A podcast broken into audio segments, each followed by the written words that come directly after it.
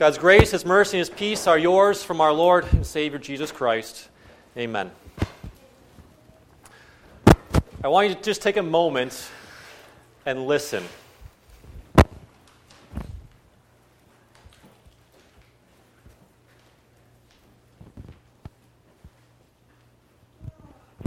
Silence, right? Relatively so. There's a few noises here and there. But there's, there's silence, and as we heard this silence, it wasn't just silence. And, and silence is never really just silence. But while you were silent, while there was no noise coming out of our mouth or no sound coming from us, there was something going on. Maybe you were th- sitting there thinking, What are we listening for? Because I told you to listen. And yet, while we sat there, there was really no significant noise at all. Maybe you're wondering, okay, what's the point of just sitting there and listening? Maybe you just kind of zoned out immediately and started looking at your watch, and you weren't listening at all, but still there was silence. I've found kind of more and more that you can't really just say it was silent. There's always almost a modifier that needs to go on the front of silence. So, if you're talking to someone that you know a little bit, and you're trying to have conversation, and there's a silence during that conversation, usually that's, that's an awkward silence. You're trying to find ways to talk to them, but it's, it's an awkward silence. There's the silence that's kind of agreed upon silence. You know, when you travel and you go on the plane and you're in the middle seats between two people, and you say hello, and they say hi, and then they look at their phone, and you agree to be silent the rest of the trip and not talk to them. You agree it. It's not awkward, it's agreed upon. You maybe have the silence that's just comfortable. So you're around people that you know very well, and you don't really have anything to say, so you just sit with them. It's not awkward, it's not really agreed upon, it's just there. It's a comfortable silence. So it always seems as if when you say it's silent, you have to describe it. What kind of silence is there? Well, there's a painful silence too, as well. And as parents very much realize with their kids, it is really painful. So, you, I told you only last month that a child at Abe's daycare died suddenly. Walking into that daycare, the silence there was just heavy. The teachers couldn't say anything. They were all in shock, and the parents were all in shock too. And so you, when you walked in there, it was a very heavy silence. And even though it wasn't my child, and even though I knew my child was safe, you just felt for the parents who lost a child. So it was heavy silence. You think of the silence of the people in Florida who lost children and the kids who were at that school the silence that was there, and every, it's almost as if every single silence there is a difficult silence. So if you were one of those parents that heard there was a shooting at your kid's school and there were fatalities, you can imagine just how oppressive that silence was, waiting to hear from your kid to hear if they're all right. And then there's a silence afterwards the silence of not really knowing why this man did what he did. It's mind boggling how the sinful mind and the sinful heart can, can somehow come up with a solution of, of this foolish killing to help himself when there's really no help found there. In killing people, he finds himself in jail, in prison, and, and ultimately standing before a judge, possibly his, his life. But you see just how difficult sometimes silence can be. And sometimes when it's silence, we turn to God and we ask, okay, we know, Lord, that you are in control of all things. You knew, we know that you'll take care of things for us, but how long and how much, how much of this will we have to endure? And it's silent. It happens again and again, and there's just silence. And we really wonder, what, what, Lord? Today in Genesis, God comes to Abraham and he asks him to do the unimaginable. He comes to Abraham and he says, Then God said, verse 2 in Genesis 22, Take your son, your only son, Isaac, whom you love, and go to the region of Moriah. Sacrifice him there as a burnt offering on one of the mountains I will tell you about. God knew that Abraham loved Isaac. You hear it in the words that God says Take your son, your only son, the son that you love, and he asks him to go and kill him. Go sacrifice the son that you love. Not only that, but I would argue that Isaac is more significant child in history than even our children. Because you know what God said about Isaac? He said, through Isaac, the nations of the world will be blessed. Meaning that through Isaac would come the Savior, Jesus. And here God's coming to Abraham and saying to Abraham, You go, take your son, and you sacrifice him to me, no questions asked. And after that, it's almost as if there is silence. How could Abraham do such an unimaginable thing?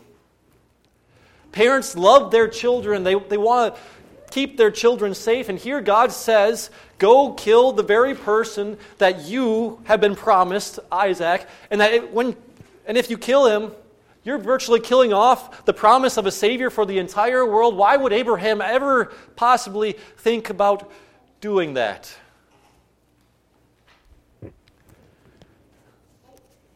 But then we see Abraham and what he does, and it boggles us some more.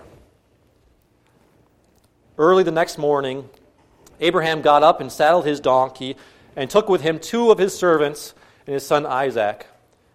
When he had cut enough wood for the burnt offering, he set out to the place God had told him about. On the third day, Abraham looked up and saw the place in the distance you realize God didn't tell Abraham to take Isaac out back and kill him right away. He said, Take your son and go to the place where I tell you. And here we learn it was three days away. Abraham had to travel with Isaac for three whole days, understanding what he was supposed to do to his loved son, his only son he had time. And you can imagine those three days he was thinking about this over and over again as he, he loved his son and he loved his Lord. What was he going to do? How was he going to do it? And what would come of this? What good could come of killing Isaac? And there was silence. Not once does it say that God came to, to Abraham and explained it all. God didn't come to Abraham and say, Abraham, I'm doing this to test your faith, to challenge you, to show you that I still love you, and that what I have in store for you is for your good. Not once did Abraham hear that along the journey. So you can imagine how hours and days probably felt like years for Abraham. How silence just, just tormented him as he walked along ever closer to the, the place where he knew he had to do the thing that he didn't want to do to kill his only son. And when got, he got there, he turned to the servants and he said,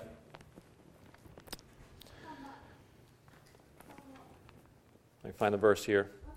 Said to his servants, Stay here with the donkey while I and the boy go over there. We will worship, and then we will come back to you. Did you catch it in that verse? He said, We will worship, and then we will come back to you. This kind of tells you what Abraham was thinking that entire journey. Those three days, he thought to himself the promise of Isaac and the promise that came through Isaac, the Savior. And he couldn't rationalize how he could go up a mountain and not come down with Isaac. That's why he said, We will come back to you, because he understood that only through Isaac will this promise be fulfilled. And if it's not fulfilled through Isaac, then God's a liar. And so he said to his servants, We will come back to you, me and Isaac. Abraham knew God was doing something. He didn't hear him. God was still silent at that point, but he, he understood. Not only that, but then as Abraham and Isaac are walking up that mountain, Isaac, being a smart kid that he is, turns to Abraham, says, Abraham took the wood for the burnt offering and placed it on his son Isaac, and he himself carried the fire and the knife, and the two of them went together. Isaac spoke up and said to his father, Abraham, Father, yes, my son, Abraham replied. The fire and the wood are here, Isaac said, but where is the lamb for the burnt offering? Abraham didn't tell Isaac. He was silent. For three days, Abraham traveled and he didn't tell a single soul. It was only him and God that knew what was happening. And so, as he's going up the mountain, Isaac asked him, Where's the sacrifice? We have everything else. And Abraham said, God himself will provide the lamb for the burnt offering, my son. And the two of them went on together. There's one author that says, from this moment on, it was silent between Isaac and Abraham. He says that must have been an oppressive silence, knowing what Abraham would have to do to his own son. And maybe Isaac recognizing it to a degree.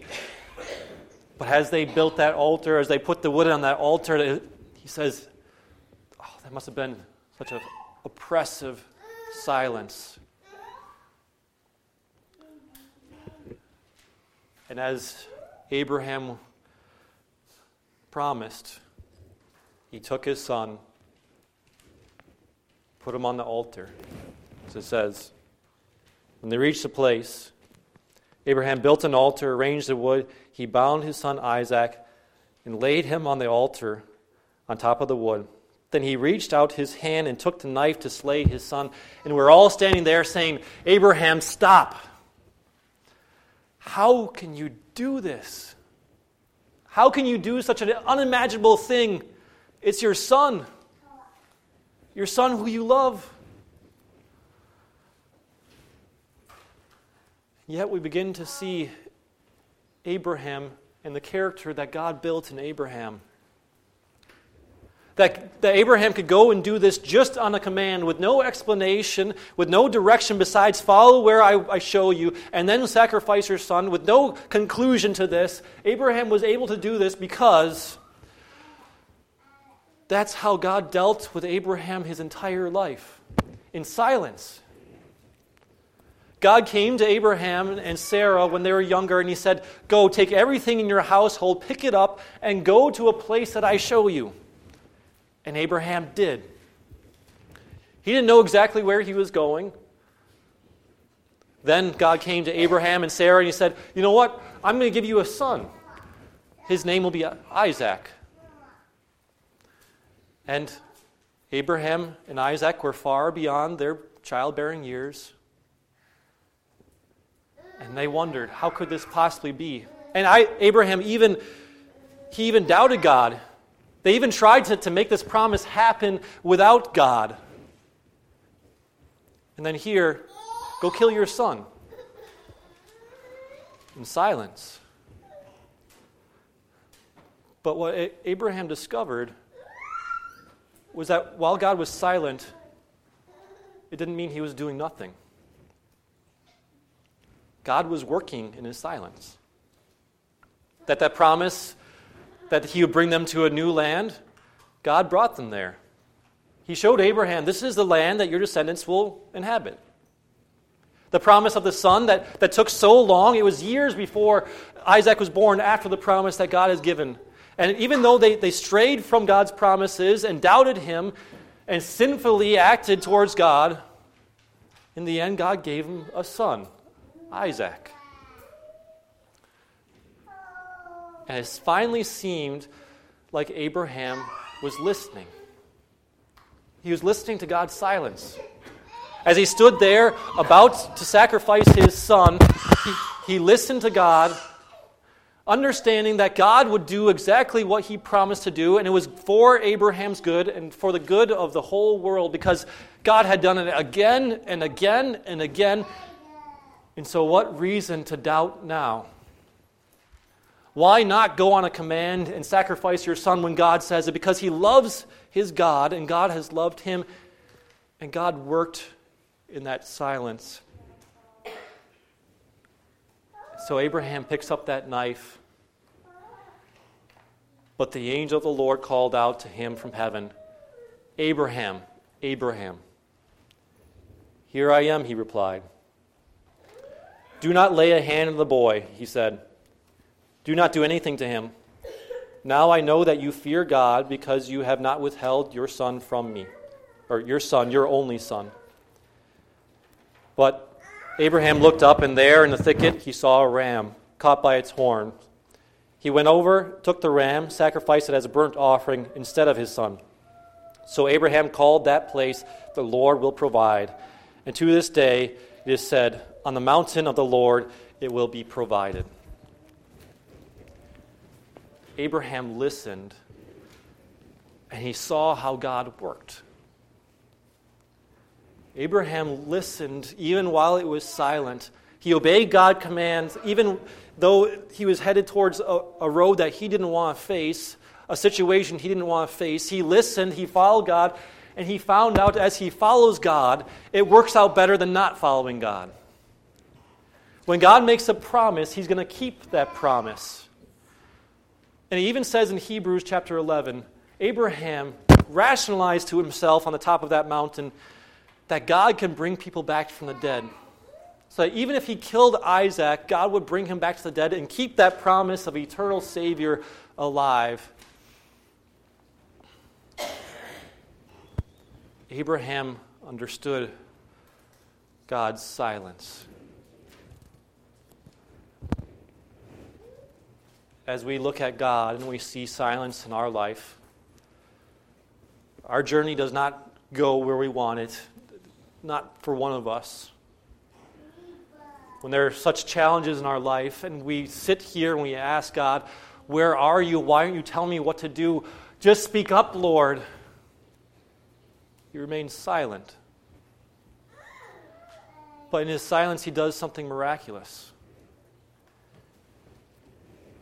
In silence, he spares no expense to bring us to himself.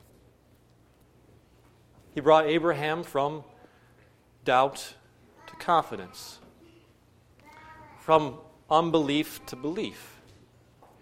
And another author says that that moment between Isaac and, and Abraham, if that was silence, he says that's the most poignant and eloquent silence there is in all of literature.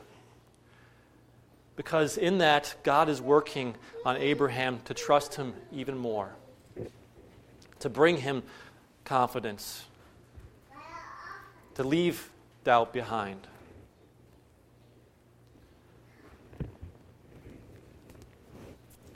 Abraham discovered God spares no expense, even when he's silent. And that mountain is a perfect example of it. As Abraham believed Isaac was as good as dead, that he would have to kill him, and yet God said, Abraham, I have a replacement for Isaac. There's a ram over there. Isaac will not have to die. In the same way, we are stuck there under death, about to be pierced by our sins, and yet God sends a sacrifice to put in our place.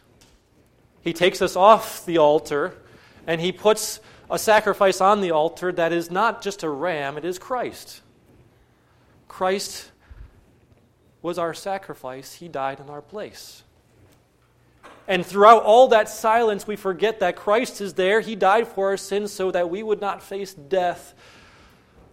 And so, in the silence of God, we discover He has given us everything. That's what silence of God does. He may not speak to us, but He's there working for us. In silence, God's works. That's what Abraham discovered that day on the mountain with Isaac. And that's what you and I discover and will discover. God's promises, they do not change.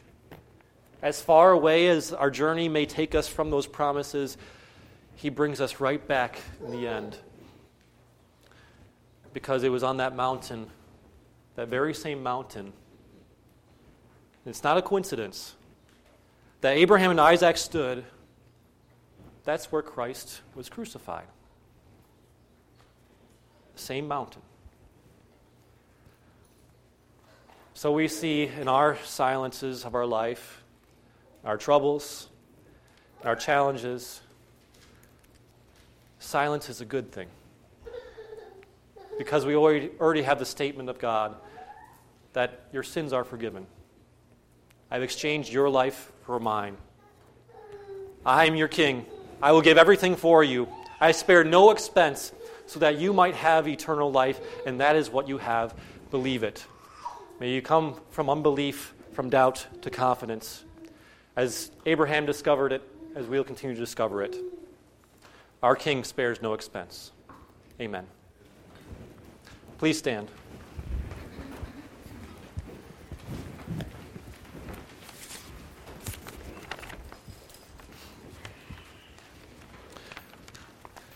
We continue by confessing our faith with the words of the Apostles' Creed printed for you on page 5 in your bulletin. We confess our faith. I believe in God the Father Almighty, maker of heaven and earth.